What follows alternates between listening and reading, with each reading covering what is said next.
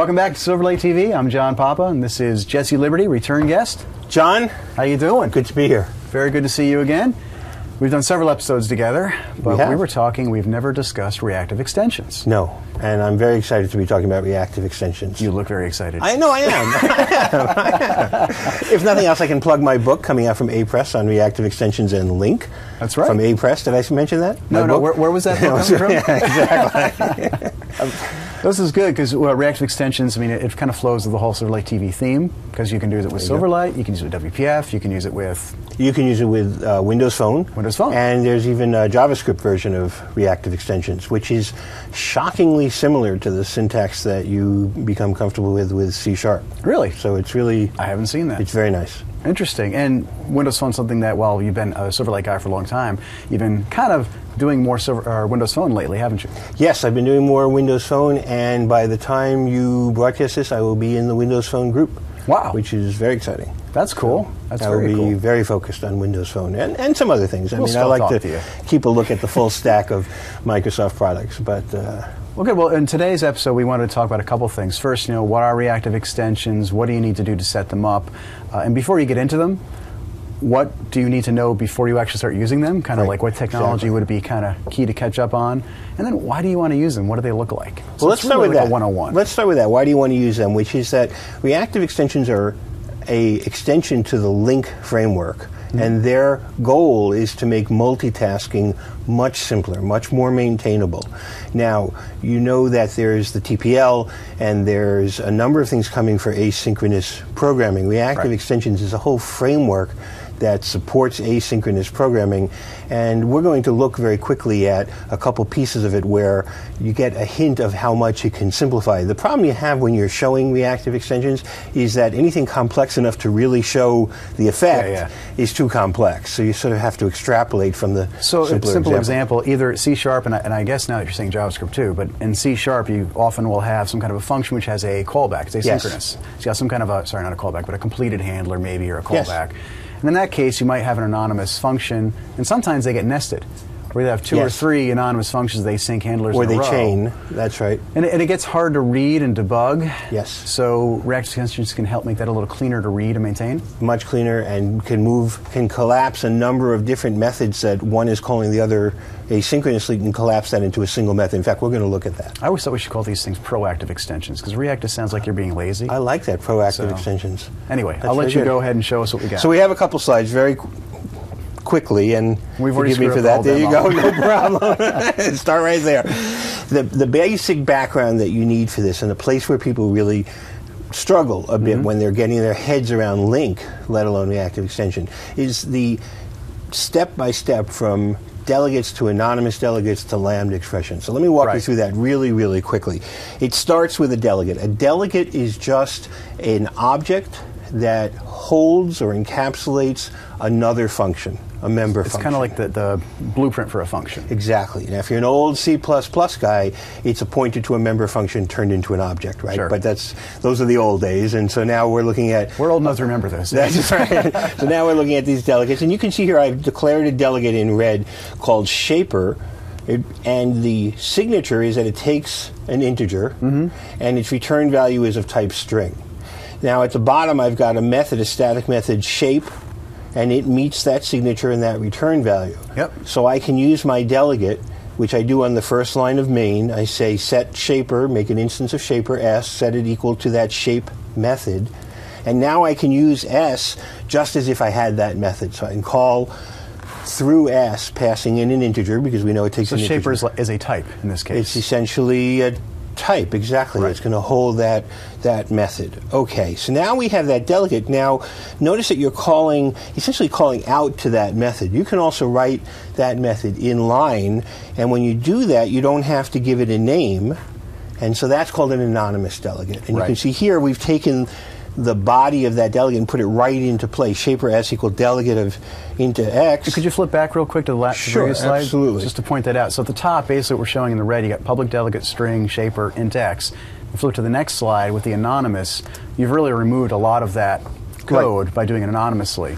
And so that's correct. And sometimes that can make your code simpler, and sometimes it's simply necessary for the, the syntax of what you're trying to do. It's an inline delegate, basically. Exactly. It's anonymous. Exactly. Now, once you have that, once you have your anonymous delegate, then transitioning that to a lambda expression becomes much simpler. You're really, if you compare these two slides, the only thing that's changing is delegate of x to x goes to. Right.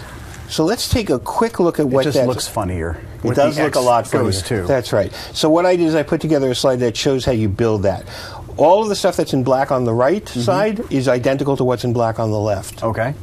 Now we look at those two parameters, int a and int b, in the call to private string add. Mm-hmm. That becomes the beginning of your lambda expression, just the two parameters. Notice there's no type, that's going to be inferred. So you still need the parentheses for your parameters, Mm-hmm. and you're saying A and B. You don't need the type because they're inferred by the generics on the Exactly. function. The exactly. Okay. And then that equal sign arrow, that's one operator usually pronounced goes to. Goes to. And yeah, I never knew what that was called. And you sort of need to know what it's called because when you say it in your head, you want to be able to read it out loud, and you don't want to be saying equal. My greater. daughter uses that when she texts. She does like a smiley face. So Aha. that's what I've been well, now you can it. tell her it's a goes to, not a smiley, smiley. face. I like AB smiley face. Okay, and then if you notice in red, we've got the return type A plus B to string. Mm-hmm. That becomes what follows on the goes to. So we just put that right beneath that, But there's no return. and there's no return statement. That's your entire lambda statement. So, it's implicit that this is going to have a return because it's a function. It's exactly. A. So when you see a lambda statement, when you see what's in parens, that's essentially going to be your parameters, Mm-hmm. goes to, and that's going to be your return statement. And that can be a block. You can put that in braces and have Yeah, you can put the series of- squiggly braces and have multiple things going Exactly. on. Exactly. So that's the basic background. The second piece to know once you know that is how reactive extensions relates to LINQ. And the key element in LINQ is IEnumerable. Right. You're working with enumerable collections. The corresponding collection in reactive extensions is observable. And my co-author Paul Betts refers to enumerable as a collection and observable is a future collection. That is, it's a collection of things that may not be there yet, mm-hmm. that could be streaming in, conceivably over the web from a web service or whatever, mm-hmm. and you're going to use the observer pattern to keep an eye on that collection and react as things arrive. Right. And so you subscribe to that observable. Okay. So that's the essence of where reactive extensions extends LINQ. And then just to sum up what we've gone through quickly here, the reason we're getting into lambdas and delegates and anonymous functions is because you use a lot of those when you're doing these um, asynchronous programming patterns. Yes, and and in fact, you use a lot of all of this in LINQ and reactive. Really, before tackling reactive extensions, you want to feel fairly comfortable with LINQ, and you Yeah. want to at least feel comfortable with the basic operators of LINQ and LINQ to objects. And we're not talking, yeah, we're talking LINQ to objects, not LINQ to SQL or LINQ Nope. to any framework. We're talking LINQ itself. That's correct. If, if you're comfortable with LINQ to objects, then moving to reactive extensions is one hurdle, which is getting your head around this asynchronicity. I've also found that uh, if you're not comfortable with the anonymous functions and the, the, the lambdas, if you use tools like uh, ReSharper or use CodeRush, Mm-hmm. they have features in there where you can convert from lambda to function and back and forth. Yes. So you can actually see what would this look like as a lambda, what would it look like as a delegate. Yes, and another tool that is extremely helpful is Joseph Albahari, who is from Microsoft, created LINQPad. We're going to we're going to actually Yes. use LINQPad for a couple minutes to look Okay. at some very simple reactive extensions. So this is LINQPad, and you can use LINQ in here. You can also use reactive extensions in here by adding to the libraries, just adding the reactive extension libraries in. And I should say the reactive extension libraries come cooked into Windows Phone. Okay. But you can also get them off of Codeplex. We'll put up the link, and you can also load them if you're using Visual Studio through NuGet into Right. your particular NuGet project. package. Right. So what we have here is the simplest way to fill an observable collection is with the return operator, and that just returns one value. Okay. And then dump is essentially console write line for LINQPad. Okay. And here I have the second simplest, which is a range of 1 to 10.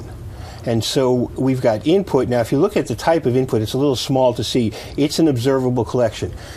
A key insight that Paul Betts said to me, I'm going to be quoting him a lot because he's, he's my guy on reactive extensions, Sure. he knows it inside out, is that enumerables create enumerables in LINQ. You mm-hmm. start with an enumerable collection, you modify it in some way, you end up with another enumerable collection.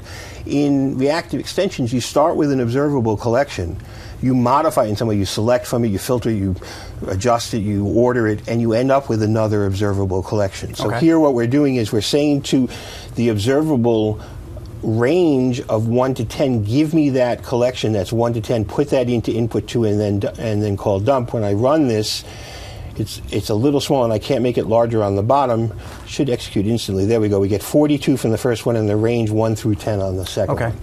Okay let's open up a slightly more complex one.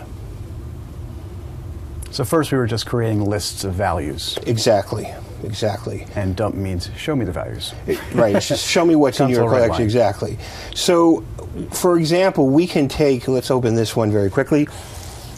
We can take a uh, range, and then pass that to other operators, and.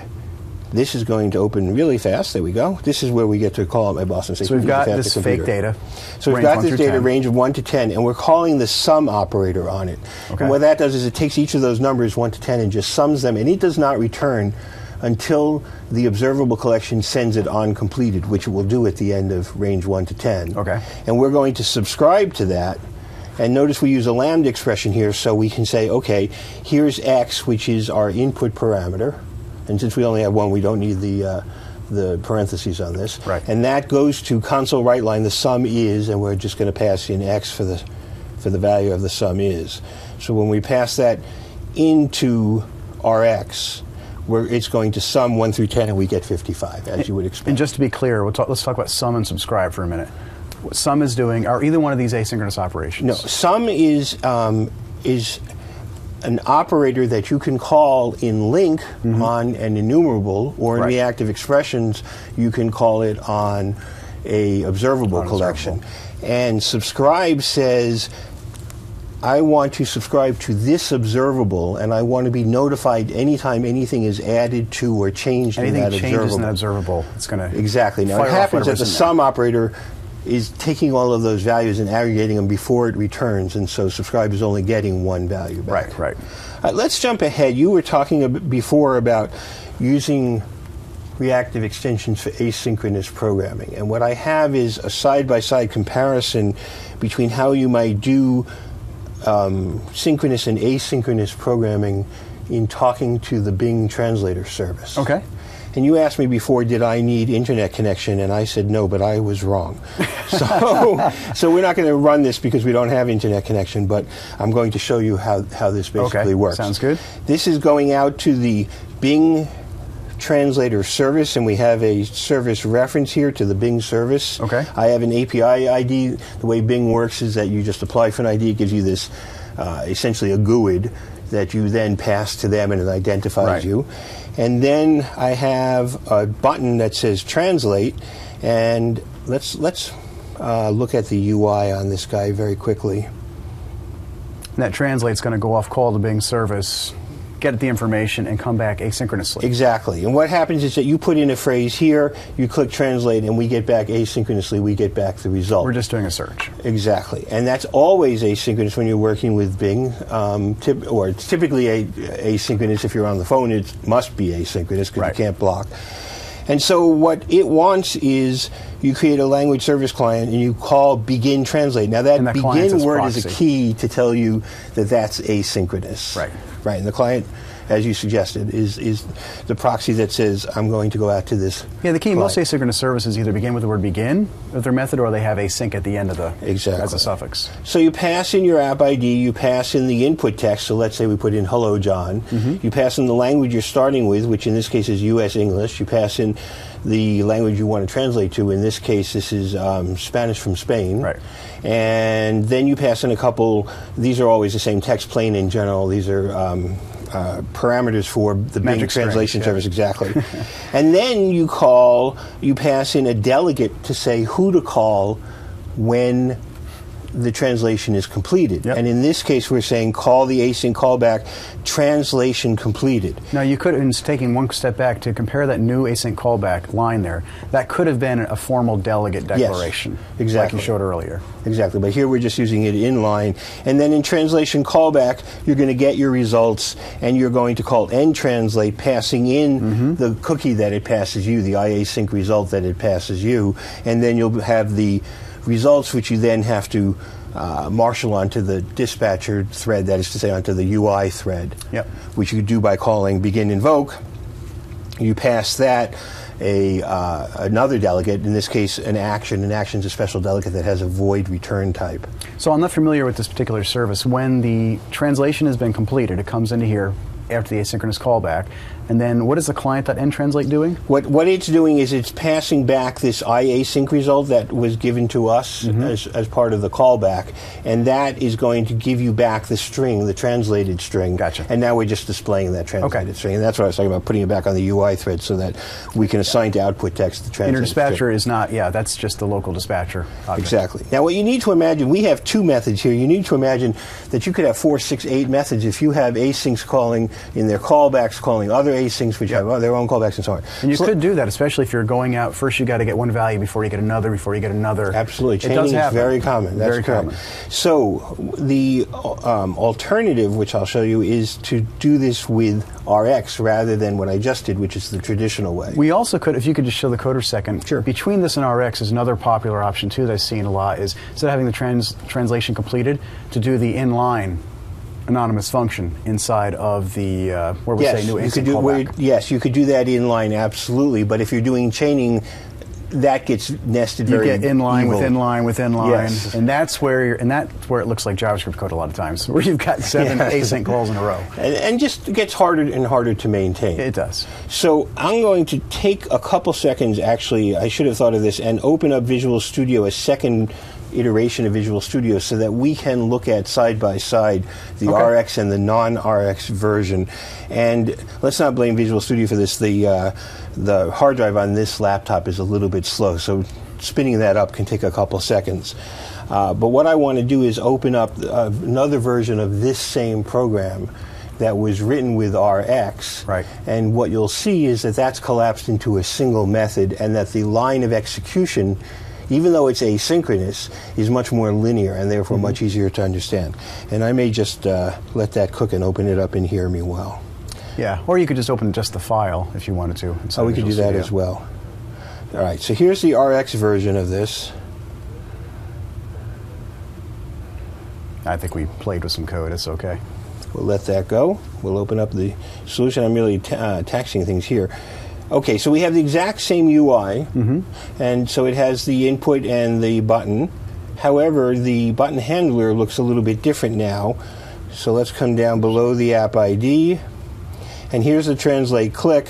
And what you do with the from async pattern, this is a operator on observable, mm-hmm. is you say go out and get the asynchronous pattern that, that the asynchronous call used, and we're going to create a observable out of that. Okay. So we know that we passed in all those strings. In fact, we passed in eight strings and we got back a string. So we're going to pass in here one, two, three, four, five, six. I guess we pass in six strings in a return. Okay. Okay, because that's what we show here. So that's six parameters, and the last one's the And the last one's the return value. Okay. Exactly. And that's what you put in the angle brackets. Mm-hmm. And then you pass in in the parameters the names of the, be- the begin and end Right. asynchronous calls. So begin translate and end translate. It will create for you. And that could be your async or async completed if you're using the other pattern. Exactly. Okay. And it will create for you an observable function, translate func. And if we look at the type of translate func, it says it's a delegate right, of a function that takes five input strings and an output string called t result. Yeah, and this doesn't actually fire it off. This is just creating that delegate for it. Correct. It just declares it.